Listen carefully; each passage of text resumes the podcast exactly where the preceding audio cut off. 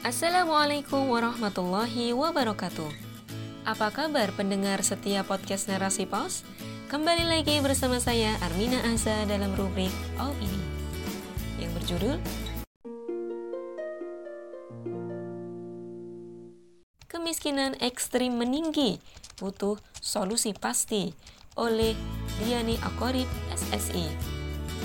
Ironi, Itulah kata yang pantas disematkan ketika melihat kondisi negeri ini.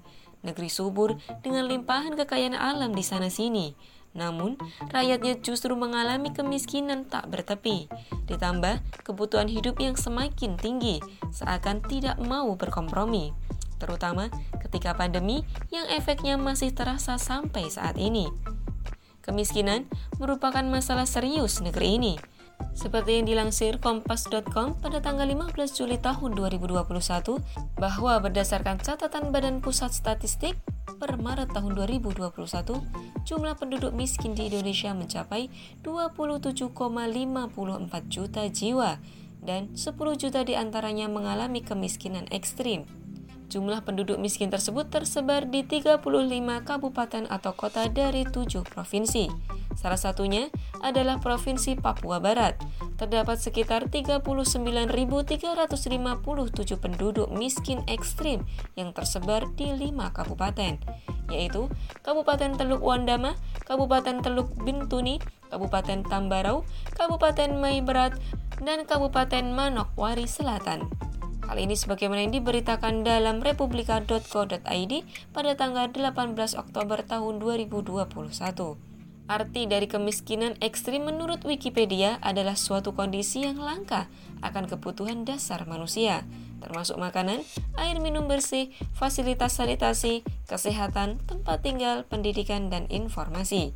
Serta merujuk pada standar Bank Dunia bahwa ukuran kemiskinan ekstrim yaitu mereka yang penghasilannya di bawah parity purchasing power 1,99 US dollar per kapita per hari.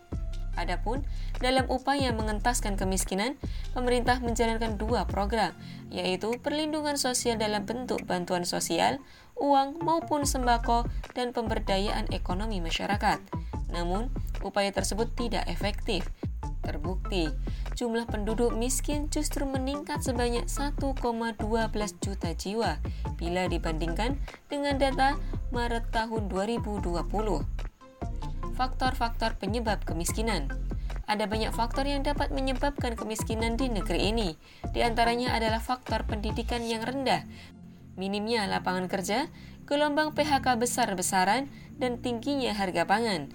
Keadaan inilah yang membuat masyarakat kesulitan dalam memenuhi kebutuhan hidupnya.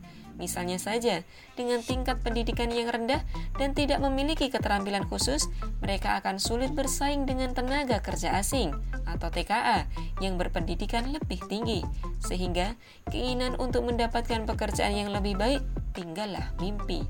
Hal ini senada dengan apa yang disampaikan oleh Kepala Perwakilan UNDP Indonesia, Norimasa Simomura seperti yang dilansir tribunnews.com pada tanggal 9 Oktober tahun 2021 bahwa indeks kemiskinan multidimensi memberikan perspektif tentang kemiskinan yang tidak hanya mencakup pendapatan sehingga solusi dari pemerintah yang hanya fokus pada peningkatan pendapatan per kapita tidak membuahkan hasil yang signifikan Kondisi ini diperparah dengan diterapkannya sistem kapitalisme sekuler yang merupakan biang keladi dari semua permasalahan ini.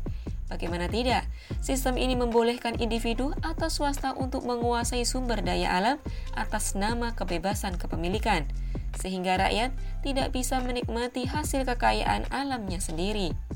Sistem ini juga membolehkan penguasaan sektor-sektor strategis, misalnya dengan mempermudah perizinan kepemilikan jalan raya dan transportasi beserta izin TKA-nya. Demikian juga terhadap kepemilikan sarana-sarana pendidikan dan kesehatan yang pada akhirnya hanya berorientasi keuntungan semata. Solusi pengentasan kemiskinan dalam Islam permasalahan kemiskinan merupakan masalah serius yang membutuhkan solusi tuntas. Solusi ini harus berasal dari zat yang maha mengetahui, yaitu Allah Subhanahu wa Ta'ala, berupa syariah Islam yang diterapkan secara kafah dalam institusi khilafah. salah satu sistem yang mendukung tegaknya syariah Islam, yaitu sistem ekonomi Islam. Dalam sistem ekonomi Islam dikenal istilah politik ekonomi Islam.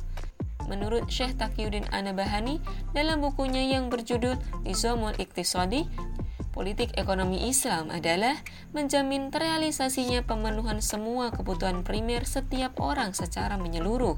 Berikut kemungkinan dirinya untuk memenuhi kebutuhan-kebutuhan sekunder dan tersiernya sesuai dengan kadar kesanggupannya. Berdasarkan politik ekonomi Islam ini, khalifah akan mengurusi dan memenuhi kebutuhan-kebutuhan rakyatnya tanpa terkecuali, seperti pemenuhan kebutuhan pokok yang memang dijamin per individu rakyat. Rakyat juga akan diberikan lapangan pekerjaan yang seluas-luasnya dalam berbagai bentuk, misal dengan memberikan hak pengelolaan tanah atau diberikan pendidikan keterampilan, sehingga mereka bisa memenuhi kebutuhan hidupnya. Khalifah juga akan mengatur mekanisme distribusi bahan pangan dan kebutuhan lainnya agar bisa tersebar merata ke wilayah yang membutuhkan. Tidak hanya itu, tersedia juga berbagai bentuk layanan gratis dari fasilitas-fasilitas umum, seperti sekolah dan rumah sakit.